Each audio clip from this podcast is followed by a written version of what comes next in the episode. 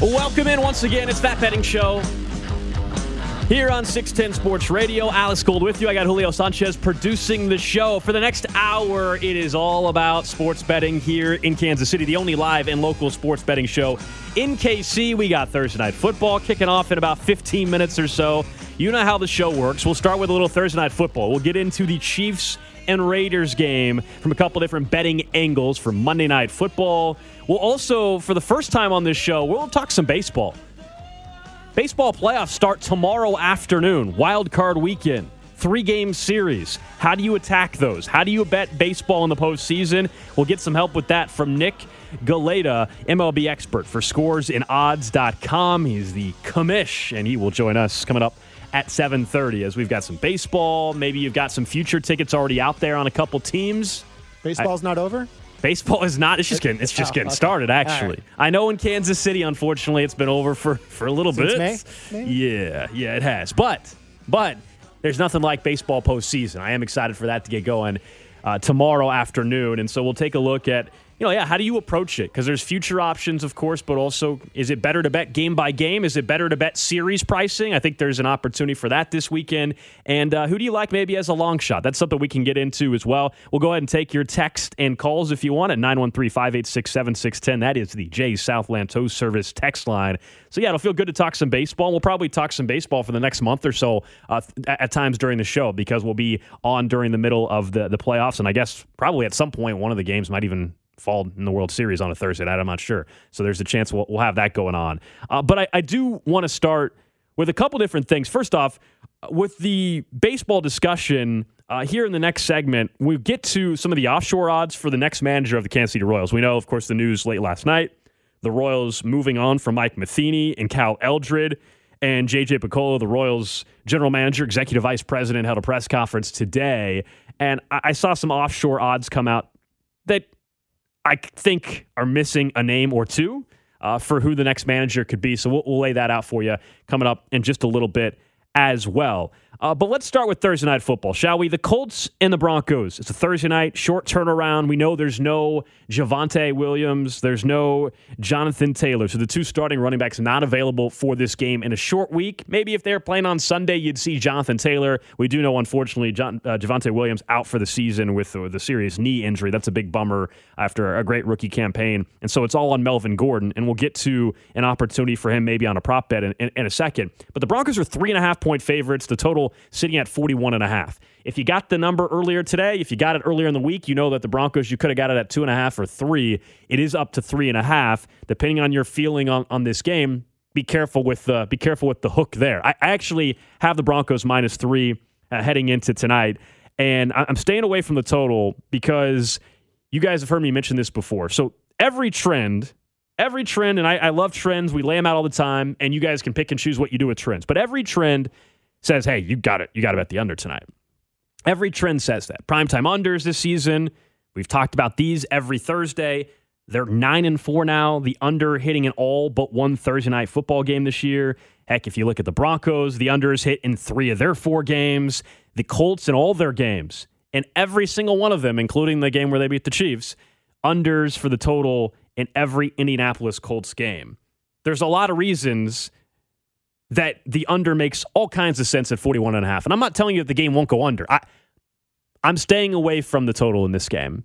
I, I, I the public is all over the under in this game as well, and eventually the trend of unders will will end, right? That there will be an adjustment from the books the books and we've already seen in the last 2 weeks a little bit. So I'm just personally staying away from the under. I know a lot of you in the Discord channel uh, have been talking about being all over the under. Everybody's kind of on the same page. I get it. It's not. I'm not saying it's a terrible bet at all. That's that's not it. It's just I personally going to stay away from it. Seems like it's one of those where everybody is on it tonight.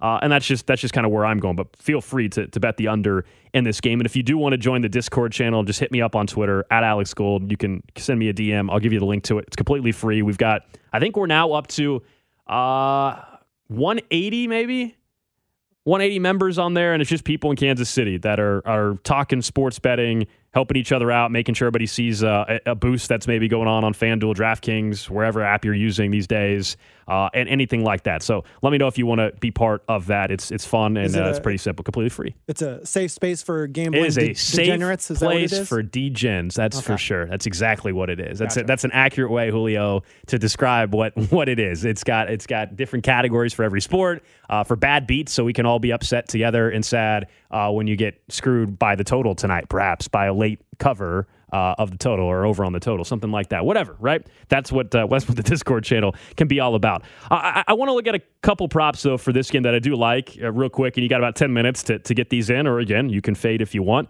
Uh, we will get to the Goldilocks at the end of the show, and we are, are feeling good the last two weeks, guys. We are on a nice little stretch here the last two weeks of the season. We are 12 and 4 in college football and in the NFL in the last two weeks. So hopefully you guys have had a chance to, to hop on some of the bets.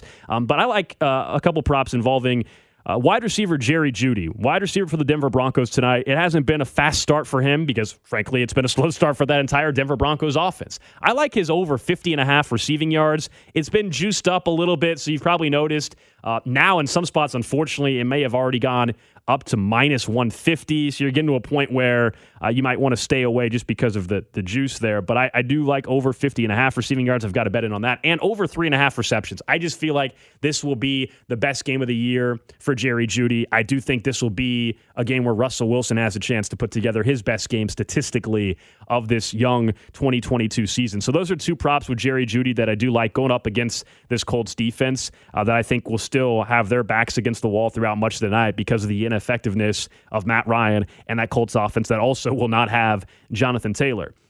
While there's no Jonathan Taylor, I do like the over rushing yards for Nyheim Hines. So Nyheim Hines is the number two back, will be the number one back now tonight with Jonathan Taylor out. And I understand they activated Philip Lindsay, former Denver Bronco. So maybe you think this is an opportunity where he'll be uh, trying to get a little bit of revenge against his old team. And they didn't activate him for, for just the hell of it, right? So I, I think Philip Lindsay could get some carries. But the Broncos, while there might be the fourth defense in total defense in all of the NFL, they're actually 18th in run defense. And so I think there's an opportunity here for Nyheim Hines to go over 36 and a half rushing yards in this game. It's a low total. I understand he's not Jonathan Taylor. If it was Jonathan Taylor, this total would be at, you know, 90 and a half yards or 88 and a half yards is probably where the number would be. I think Taylor's number last week against the Titans was 94 and a half. And of course, that was a game in which the Colts lost. Taylor wasn't healthy and he only ended up with 30 something yards. So he was way under his total. Uh, but I do think Nyheim Hines has an opportunity against the 18th ranked rush defense uh, to get some yards there. And then on the flip side, I'm going to go under on Melvin Gordon rushing yards tonight. That's my last prop for the game. Melvin Gordon under 57 and a half rushing yards. Uh, this is a Broncos offense that without Javonte Williams, yeah, Melvin Gordon is the guy. However, Melvin Gordon cannot hold on to the damn football. Four fumbles so far in 2022. We all saw also week one where both he and Williams had the ball at the one yard line, two yard line, and coughed it up. I, I just could see a scenario where uh, tonight, if there's a fumble again for Melvin Gordon, and I think it's honestly, there's a prop bet even out there you can bet if Melvin Gordon will fumble the ball tonight. And I think it's worth a little bit of a sprinkle. He really struggles to hold on to the football. This goes back to his days in, in LA, or I guess San Diego, right? With the Chargers. I think there's an opportunity to go under 57 and a half rushing yards here for Melvin Gordon because you have Mike Boone, who is going to get some carries there, the backup running back, now the number two running back, who got some action last week when Javonte Williams uh, went out with the injury. And mentioning Mike Boone there, worth the flyer, first touchdown score. We know these are a ton of fun for primetime games. First touchdown score. Who will score the first touchdown of the game tonight? I was talking to our boss, Spec. Uh, he's on Alec Pierce tonight. I think he got him at 19 to 1 uh, for a touchdown tonight for the first touchdown of the night. Colts wide receiver. Um, I like two guys in particular because I, I personally think the Broncos are going to win this game and cover the three points. And I think they will get on the board first in the end zone, that is at least. And so Jerry Jeudy and Mike Boone are both 10 to 1. That's an intriguing bet. Melvin Gordon's the odds on favorite to have the first touchdown tonight in the game at, at 6 to 1, plus 650, actually. Uh, now it looks like. Courtland Sutton's plus 750, Nyheim Hines 10 to 1, Michael Pittman Jr. 10 to 1. And then you get Jerry Jeudy at 10 to 1 and Mike Boone at 10 to 1. Melvin Gordon's six plus six fifty for a reason. He's the starting running back for the Denver Broncos. I, I understand that he very well might end up with the first touchdown tonight. He's the most bet on. If you look at all the books, most money and bets are on Melvin Gordon to score the first touchdown tonight. He's a favorite for a reason. There's been an adjustment there for a reason. Um, but I, I, got a little sprinkle on Jerry Jeudy and Mike Boone tonight, both 10 to 1 to get the first touchdown of the game. Obviously, that requires the Denver Broncos to have the first touchdown, of course, of the game. And hopefully, they uh, they get the ball to start this one off on the right foot. So that's the Colts and Broncos tonight, which will kick off in about five minutes or so. Coming up next, though, we're going to get into the Chiefs and Raiders game. Some trends around that one. It's Monday night, so some of the prop bets aren't available quite yet, but we'll look at Patrick Mahomes in prime time against the spread, and also another betting trend heading into week five of this NFL season.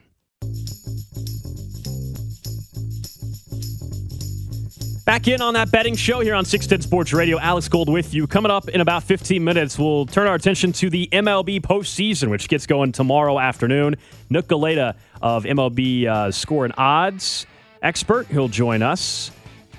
Tell us, is there any value on some outright World Series picks? You know, you take a look at the Astros, they're under four to one at this point in time. You look at the Cleveland Guardians to win the AL, for example. You can get them at 10 to 1. Is there value anywhere out there still for some of those? We'll get into that and just the wild card games in particular for tomorrow afternoon. I think the, the first game starts, what, at like noon or 1 o'clock our time here in Kansas City. And thinking of baseball, as I said, I'll, I'll give you the offshore odds that came out today for who the next manager of the Kansas City Royals could be. There's one issue I see with the odds, and I'll tell you what that is coming up in just a little bit. But we know the Chiefs and Raiders on Monday Night Football at Arrowhead Stadium. Let's look at a couple of the trends for this one. So the Chiefs, first off, though, are seven and a half point favorites. The line uh, was seven in some spots a little bit earlier, but it sits at seven and a half consensus uh, across the, the multiple sports book in the Kansas City area. The total sitting at 51 and a half. No prop bets uh, are available, or for player props, I should say, at this point in time uh, in Vegas and non-offshore bets, just because it's a little bit too early in the week for that. So something to keep an eye on heading into the weekend. Again, check out the Discord channel if we want to. We can talk about those. But Patrick Mahomes, his last 17 primetime games, he's 15 and two. When it's primetime. Uh, nobody has been better in primetime games. As, as Cody and I were talking about here on our midday show, uh, he is the the the anti Kirk Cousins when it comes to primetime performances. Think about the numbers that he has put up in those 17 primetime games where he's 15 and 2. Patrick Mahomes has 4,800 yards, 38 touchdowns, and nine interceptions. And that's just, just ridiculous stat line for 17 primetime games. We know he's just coming off of a primetime game on Sunday Night Football where they just destroyed the Tampa Bay Bucks. We're all well aware of what will go down as one of the better plays, to say the least, of Patrick Mahomes' career. I say better plays because I don't think that toss to Clyde Edwards-Helaire will end up on the, the top five plays of Mahomes' career just because it was a regular season game. But it's certainly one we will not forget. The the, the Chiefs AFC title game uh, against the Tennessee Titans uh, and that run to me is one that's for sure cemented on that list. But anyway, Patrick Mahomes is five and one straight up and four one and one against the spread. More importantly, for us here on this show at least, on Monday Night Football. The only loss uh, straight up was also to the Rams in Mexico in that crazy game. But you just think about in prime time, and he's just tough to beat flat out at night in prime time. 16 and 7 straight up, 13 9 and 1 against the spread. And in divisional games, which of course the Chiefs and Raiders game is, in primetime slots, Patrick Mahomes, 9 and 1 in primetime divisional games. And he covers at a 6 and 4 record against the spread. Those are just a couple trends for the Chiefs and Raiders game. And look, I understand we just saw what happened with the Chiefs and Colts two weeks ago, where every trend, every reason, Patrick Mahomes uh, going to a dome and the ridiculous numbers he had in a dome. And we know the Chiefs laid an egg against the Colts. It was a special teams disaster. And then the very next week, they bounce back. A lot of motiva- motivation, not just because of that performance against the Colts, but because, as Patrick Mahomes admitted, going back to a building in which they had lost in the Super Bowl. And other than that second half against the Colts, or against the uh, the Cincinnati Bengals, I should say, in the AFC title game, that Chiefs Super Bowl game against the Bucks was was one of those games where you just can't you just can't figure out other than poor offensive line play, which maybe it's as simple as that, right? What what was up with that entire team in that entire game, and so there was extra motivation for that game heading in. I, I just don't believe that the Chiefs would fall into the idea of a trap game twice in a in a, in a four week span or in a three week span. I just don't see that happening in this spot. It's at Arrowhead. The Chiefs been on the road for two straight games. We know on prime time at Arrowhead, and we saw what it was like for the Chargers game. Imagine it's going to be just as crazy on Monday Night Football at Arrowhead. There's a chance that could be raining, so that's something to keep an eye on for the total at least. But remember, for totals, when we think about weather, anytime there's rain, everybody panics and thinks that, and same with snow, that, oh my gosh, it's going to be a low scoring game. The thing to watch is wind. That's the most important thing when we're talking about totals and how the weather can impact totals. It's not so much rain and snow and the precipitation, it is the wind. That's usually what actually impacts totals and impacts the scoring element of a game. So just keep an eye on the weather forecast heading into into Monday night.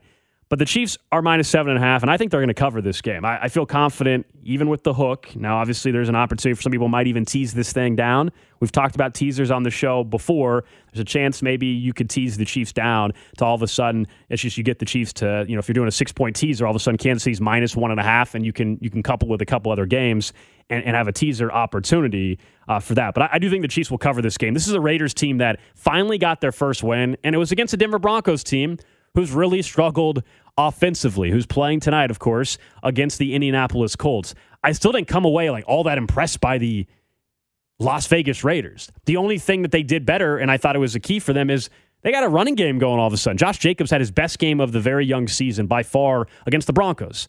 I mentioned the Broncos rush defense, 18th in the league so far through four weeks of the season. So I think the Raiders they weren't going to go 0 17. Okay, they were going they were going to win a game eventually. Last week was that game in a must win spot. They're still not in a good spot whatsoever, but a must win spot. Otherwise, they were looking at 0 4. So I, I think the Chiefs will handle the Las Vegas Raiders on Monday night. I, am not saying they're going to put up 40 points necessarily, but would it surprise you?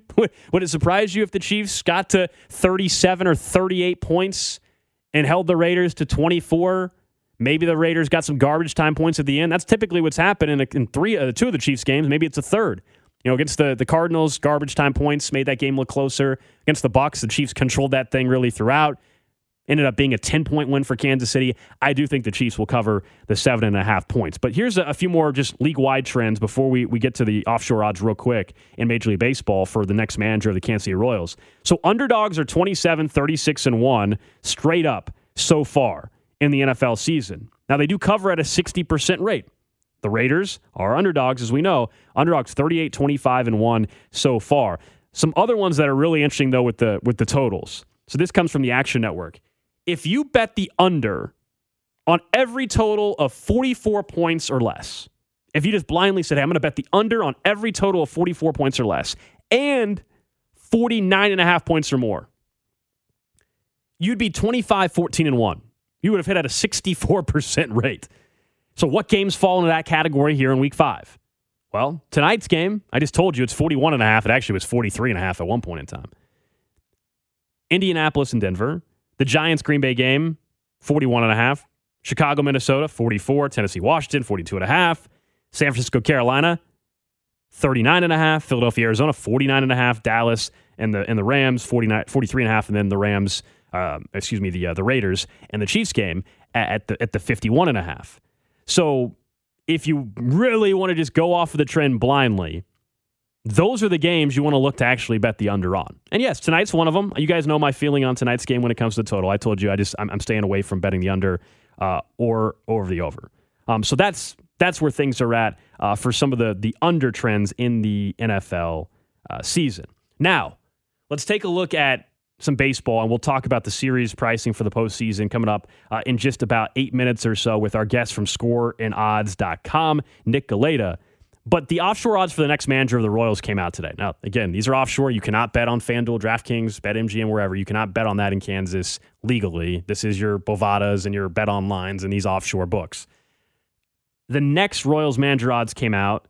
Carlos Beltran has the best odds according to sportsbetting.ag at 4 to 1. Joe Espada, uh, five to one. Clayton McCullough, seven to one. Uh, those are the top odds for the next manager of the Kansas City Royals. Further down the list, some names maybe you recognize: uh, Bruce Bochy at nine to one, Ozzie Guillen at eleven to one, Joe Girardi eighteen to one, Joe Maddon at twenty to one. My biggest issue with this, other than this is to me at this point taking a complete shot in the dark when these offshore books put out these managerial odds, um, is that Pedro Grifol is not even on the list. No, I don't think he's going to be the guy that gets the job. He is confirmed to be one of two internal candidates for the Royals gig. And I give my thoughts uh, on my midday show here why I don't think he'll end up getting the job. But He's not even listed on the odds. That makes no sense. He, he should have like the fifth or sixth best odds. I mean, he's he's an internal candidate.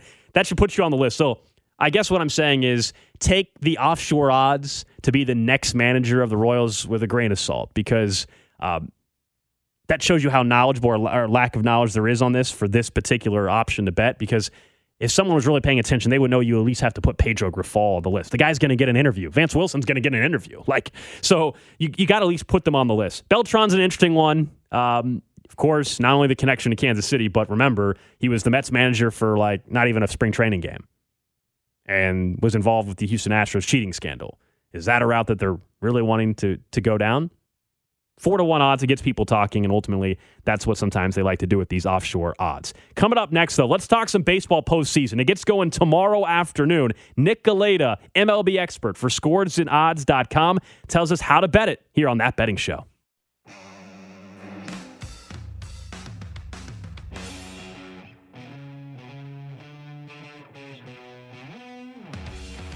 Back here on that betting show, Alex Gold with you. Keep an eye on Thursday night football as well. Early going there, about eight minutes to go in the first quarter. It is a three nothing Denver Bronco lead. Uh, as far as something that we had mentioned earlier with the running back situation in Indianapolis, we know Jonathan Taylor already out for this game.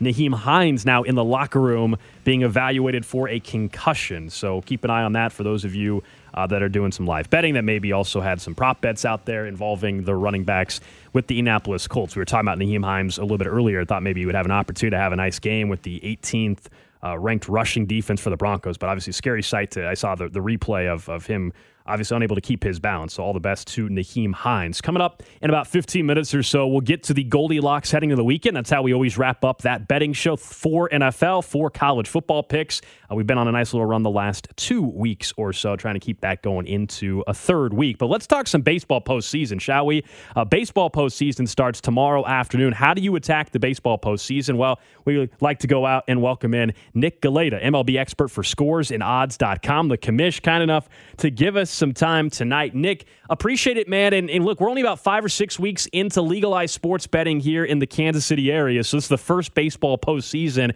for so many to be able to bet on. How, how do you suggest people approach the postseason? You go game by game? Do you go series pricing? What would you suggest for those that have never bet on the baseball postseason? I appreciate you guys having me on. I I love this time of year. It's arguably my my favorite my my favorite time of year to to attack any any of any type of betting slate. I think MLB postseason offers the most unique opportunities for bettors to be profitable. I think there's a couple of different ways that you can attack this month. It's essentially 30 days of baseball here.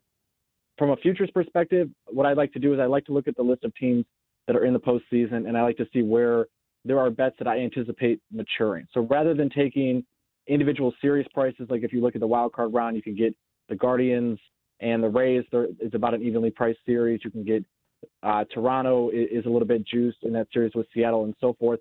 Rather than doing that, I like to take a look at the long, the, the longer odds, the World Series winner or the pennant winner odds. And if you expect those bets to mature, then they become hedgeable. So, for example, if you do like the Guardians to beat the Rays this weekend in in their wild card series, the Guardians to win the World Series right now you can get them as high as 35 to 1 at Caesars or at DraftKings. If they win that first round, they go play the Yankees. Immediately, that beca- that bet becomes hedgeable because then you can take the Yankees on their series price. You could even play it game by game if you want to wait that out. And then if the Guardians happen to advance even further, then of course uh, you, you, can hedge at that point too. So I like to look at the, the futures prices from a World Series perspective, and that's I, I prefer to bet it that way if you're if you're more like a series or, or long or like longer term, better. But I think game by game, there, there's tons of opportunities as well. It's just being mindful of bullpen usage, and I think splits are the most underrated aspect of betting MLB postseason. The lineups are as sharp as they will be all year. Nobody's being rested. There's no threats of, of any of that. So I think I think there's opportunities for, for both styles of bettors, either in the futures aspect of it or going game by game. So, Nick, if we take a look at some of the, the outright betting odds for the World Series, is there still a, team or two where you think there's some value? Because there's a lot of people, probably like myself, that are holding, you know, like a four or five to one Houston Astros ticket, and they're plus 380 at this point in time to, to win the World Series. But you mentioned one team that I that I've been keeping my eye on here, and that's the Cleveland Guardians, who surprised everybody and won the American League Central this year. And yet they probably have what the third best pitching staff, fourth best pitching staff in this in this postseason, in my opinion. Do you think they're one of the teams where there's some good value still, to say the least, on them to win the AL pennant or, of course, win the World Series? I think the Cleveland Guardians are grossly mispriced at books right now. The one wild card with them is they they're incredibly young. They're arguably the youngest team in, in, in the history of baseball to experience the type of success they've had. I believe since 1918, I saw a stat earlier this week. They they had the third highest win percentage for for a team with the average age of under 26 years old it's hard to know how youth is going to manifest itself, especially in small sample sizes in the postseason. I think it certainly helps that they're at home to get their feet wet against against Tampa this weekend. They're not playing in those prime time spots. They have the afternoon slot tomorrow and then into this weekend as well. They're not going to be the focal point with, of course, the the Padres and the Mets on TV. So I think the the young guys could have an opportunity to get their feet wet, and if they can get through this first series against Tampa, that that plus 3,500 is going to mature. The Yankees have plenty of holes. I think you can make a, a very, very strong case that the Guardians are actually very well equipped to, to knock off the Yankees in a series. And a couple of the so a couple of the reasons I think I, they have a shot against the Rays. The Rays have not had a home game since September 25th. So for me, it, that that that's a red flag. Tampa just hasn't been home. Their only off day in this span was today. They were in Cleveland. They they had to get on a flight. After that, they went to uh, Houston. Then they went to, to Fenway to finish the year, and now they're back in Cleveland this weekend. Haven't been home in a while. That that takes its toll. These are human beings, after all, that we're betting on. I also just I, I'm looking at this from the perspective of, of the starting pitching. Like you mentioned, the Guardians have an underrated pitching staff. They they they have the pitching advantage likely in every game of this series. They're going to have Bieber against McClanahan in game one. McClanahan has struggled significantly since he came back from a, a brief stint on the IL. In four starts, he's been limited. He's had admittedly some some tougher opponents with Houston and Toronto in there. But a 5.21 ERA, a 5.85 FIP, K percentage way down, walk percentage way up. I think there's a lot of valid concerns as to just how healthy he is, and if this wasn't the stretch run of of a, a baseball season, would he even be on the mound right now? And you look at the Rays offense, even since getting Franco back in the line, Wander Franco back in the lineup, they've been terrible against right-handed pitching. They're they're 29th in OPS, 28th in, in ISO against right-handed pitching in the last 30 days, and, and ISO is a power metric to, to essentially grade the, the quality of your hits. So if you're hitting a bunch of singles, your ISO will be down, and then OPS is on base plus slugging. So they're struggling to get on base. They're struggling to have quality hits, you, you know, balls in the gap, home runs, things like that. Having to face uh, Shane Bieber in game one and then Triston McKenzie in game two, the offense is not set up for success. The bullpen for the Guardians, if they can get six innings out of Bieber and McKenzie in game one and game two, Tito is in great shape to to to get uh, to ride the bridge to Emmanuel Clase in the ninth inning, who's been one of the best closers in all of baseball the better part of the last two seasons. So I think if you expect the Guardians to get through this series, they'll have a shot against the Yankees, and the, who the Yankees bullpen is nowhere near as good as it was advertised preseason. Uh, last 30 days, they're 15th in FIP, they're 20th in in K percentage as a unit since the All Star break in, in their in their bullpen. So I, I think the Guardians have a great shot to, to, to mature into a, a very, very hedgeable ticket. They just got to get through Tampa, and then I think they got a great shot, personally. We're talking to Nick Galaida, MLB expert for scores and odds.com. He's the commish. And, you know, Nick, the, the, the other game after tomorrow, uh, the, the late one, I should say, in the in the day is going to be that Padres Mets series. And, you know, the Mets, after, you know, they win 100, win 100 games, and th- their draw seems pretty brutal here in, in the the, the way to get to the World Series. I know tomorrow they're, they're favorites over the Padres with Scherzer on the mound. A- any feel on, on this series in particular against a, a San Diego team that I, I, think could give the Mets some problems in the series? I don't disagree with you. I think the Mets uh, they, they could be in trouble in this series just because the, the San Diego Padres have a lot of talent, and again, in a three game a three game set, there's it's baseball. It's a game that is subjugated by the laws of probability you can hit baseballs really hard. They can be right at defenders.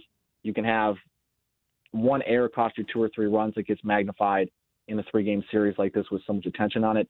I do think I'm taking the Mets. I know the, the Padres are a popular underdog this weekend.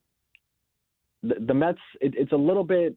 I, I, I almost think they're overthinking things, going with Scherzer in game one and then leaving it up in the air between Bassitt and DeGrom in game two because they're they're trying to keep DeGrom fresh for for the start of the division series, hoping that they're able to advance in two games. That concerns me a little bit, but I'm I'm not betting against Max Scherzer, and then I, I'm assuming DeGrom will pitch game two. If he doesn't, he'll pitch game three. So you're still going to have to get through Scherzer and DeGrom in two of those three games. The Padres, to me, are just a lineup that lacks it, it lacks consistency top to bottom. What I mean by that is there's it never seems like there's there's seven guys in a lineup that that are that are hitting at the same time. And Juan Soto, for all the hype that he generates, and he won the home run derby. He he got traded to San Diego for a huge haul of prospects. He hasn't done a whole lot of damage with the bat. He has an incredible eye at the plate. He's he makes pitchers work every time every time he's in the lineup, but he just he he isn't a guy I think that a lot of opposing pitchers are are extremely scared when he steps in the box. I think I think they can pitch around him. I think if you can limit the damage by Manny Machado, I think the Padres lineup becomes significantly less less lethal. So if you have Max Scherzer on the mound and then you have uh, Degrom waiting the wings for either game two and three, and then Chris Bassitt is also a very nice option to have. I think they have the starting pitching advantage. Even if Starling Marte is not on the roster, I, I, I like the Mets offense. I think they've underperformed the last month of the season. Part of that is due to just some poor some poor luck on on balls in play. I think that gets corrected a little bit. They're still hitting the ball pretty hard. Uh, last 14 days, they're they're fifth in hard hit percentage. Last 30 days, they're eighth in hard hit percentage. And then in the bullpen, I think that's where the advantage is for the Mets, especially in a three game series.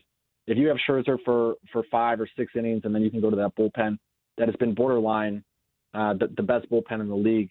The last 30 days, they're second and fifth. They allow almost no traffic. They have a ton of a ton of guys who can throw the ball past people.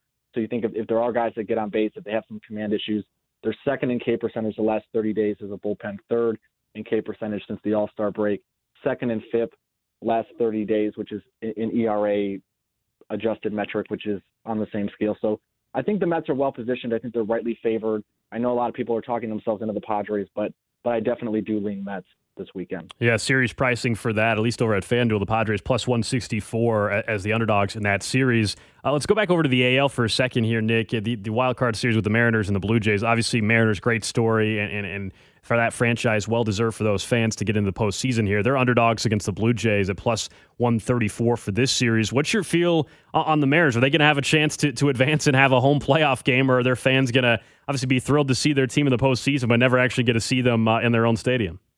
This isn't the most sexy matchup, but I know everybody else is looking forward to the Padres and the Mets this weekend. They're looking forward to, to seeing Scherzer and Darvish on Friday, and, and some of these other guys. The Cardinals and the Phillies will be an exciting weekend matchup. But I don't think people realize how well the Seattle Mariners have been playing. And if you look at some of their metrics, especially uh, late in the season, they, they've been hitting both right and left-handed pitching pretty well. Last last 30 days, they're they're, they're top 10 against righties. They're they're 13th against lefties in OPS, which is the number one correlate for runs scored. So they've been swinging the bats pretty well. The bullpen has been fantastic. It, it's another aspect that it doesn't get a whole lot of fanfare, at least not outside of your local city. There's not a lot of people that day to day throughout the course of a baseball season sit and, and watch like who's doing well in the seventh and eighth inning. But the Mariners are pretty deep in the bullpen. They, they allow almost no traffic in the late innings. Uh, last 30 days, they're fifth in WHIP, which is walks plus hits per inning pitched. Since the All Star break, they're third. So they're not putting themselves in in a lot of bad situations. Their their uh, their their K percentage and walk percentage is both both top half of the league in that span. So I think I think the Mariners are probably not going to get in their own way. The question mark for the Toronto Blue Jays is always will they get in their own way? No shortage of talent. Vladdy uh, Vladdy Guerrero, uh, they Alek Manoah is going to be on the mound for Game One who has been fantastic, especially the second half of the season. He struggled early in the year and, and last year with left-handed batters, but he, he radically altered his pitch mix coming out of the All-Star break, and it paid enormous dividends. So I, I do think the Blue Jays have a good shot in Game One here. The the larger concern for me with the Blue Jays, one, the bullpen has been a borderline liability all season. It was a huge reason that they ended up not even making the playoffs last year. And then it's the fundamentals. The Blue Jays are still not a good defensive team. They don't do the little things. They don't run the bases well. They don't go first to third the way a lot of teams do. They don't go second to home the, uh, the way a lot of teams do. And that's stuff that you don't end up seeing baked into the line. And it was one of the reasons, like the Cleveland Guardians, even thinking back to 2016, people had no idea the little things that that team did to get to, to the point where they were up three to one against the Cubs. It in the in the playoffs, everything is is better prepared for. Managers know who to go to in the late innings. You have people available. You're not you're not holding any punches. Every manager is going all out to win every single game. You need to be able to go to first first to third. You need to be able to go second to home. You need to be able to play good situational baseball, which quite frankly the Toronto Blue Jays have not shown that they're capable of doing either of the last two seasons. I think the Toronto I think Seattle, if I'm picking any underdog this weekend to come out with uh, with a series victory, it's going to be Seattle. Nick Galaida, MLB expert for scoresandodds.com. Hey, man, we're out of time. Otherwise, I know we could keep talking a little bit deeper into the, to the other games, of course, for this week, in particular, that Phillies and Cardinals series. But great insight. Really, really appreciate it. And thanks so much for the time.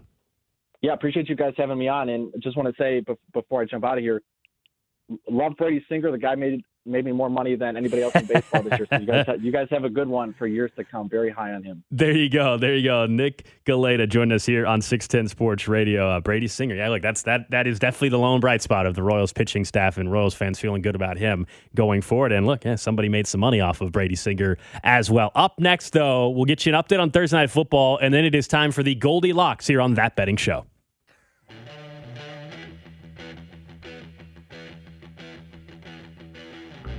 All right, back here on that betting show, Thursday night football about to end the first quarter, three nothing Broncos over the Colts. It has been ugly, no offense whatsoever in this game, and uh, Matt Ryan just got sacked yet again. Neither offensive line can protect the quarterback. Nyheim Hines officially ruled out with a concussion.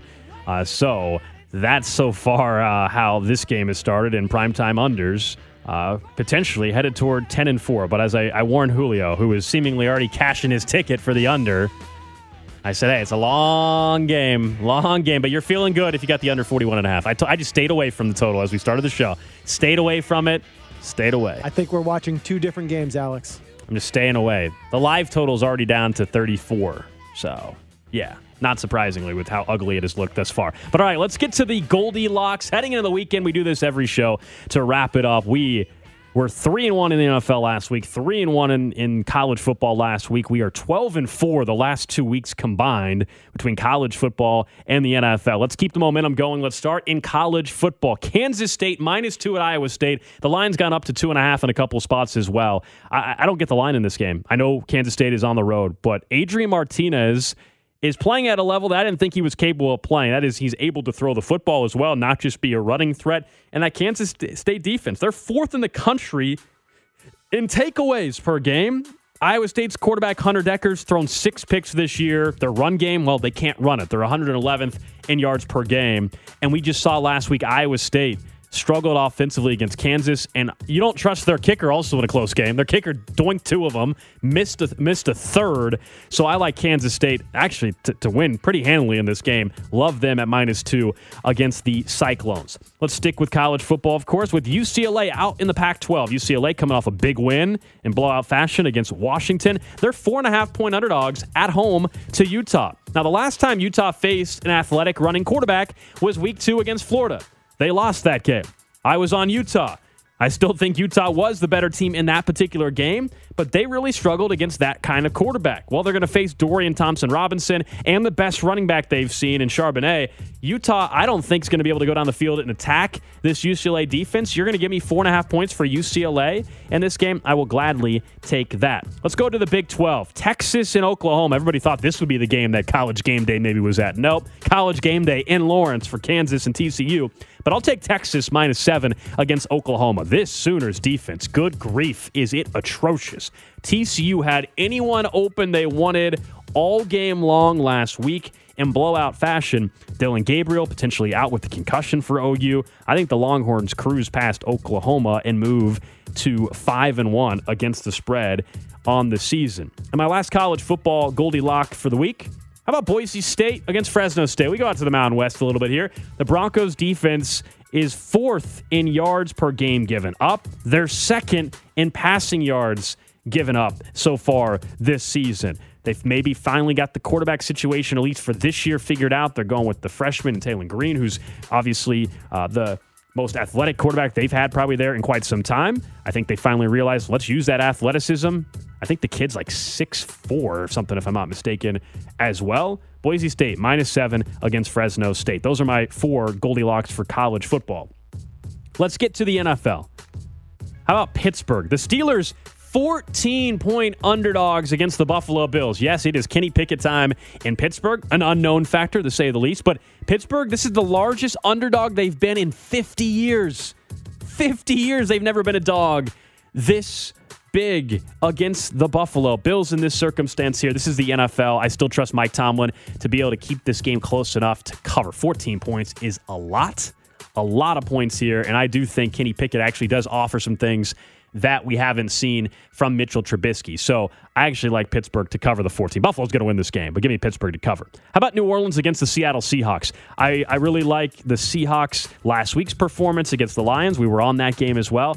Not this week, though. New Orleans minus five and a half against Seattle. This line has crept down a little bit. Still not 100% sure on who the starting quarterback is going to be for New Orleans. You're saying, well, then how can you love the game? Well, because I don't think there's much of a drop off between Jameis Winston and Andy Dalton. The Saints very easily could have won last week in London against Minnesota. We saw the doink, the double doink at the end of the game as well. They shut down Dalvin Cook. I think they'll be able to shut down Rashaad Penny. I think Cameron Jordan will finally cause some problems for Geno Smith. It's been a great story here through the first four weeks. I think it ends this week.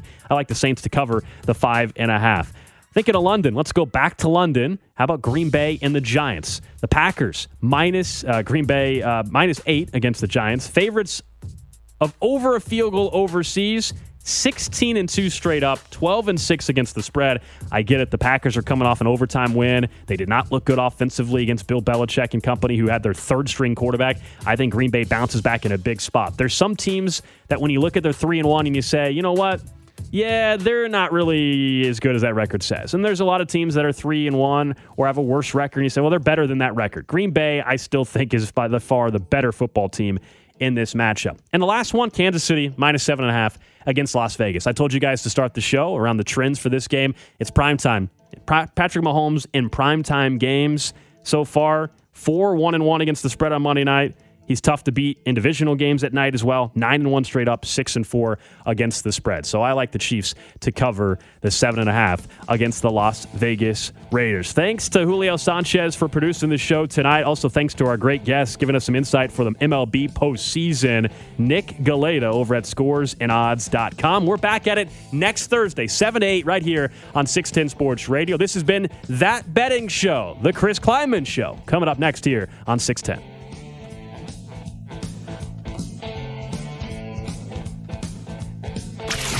That Betting Show with Alex Gold. Thursdays starting at 7 p.m. on 610 Sports Radio and the Odyssey app.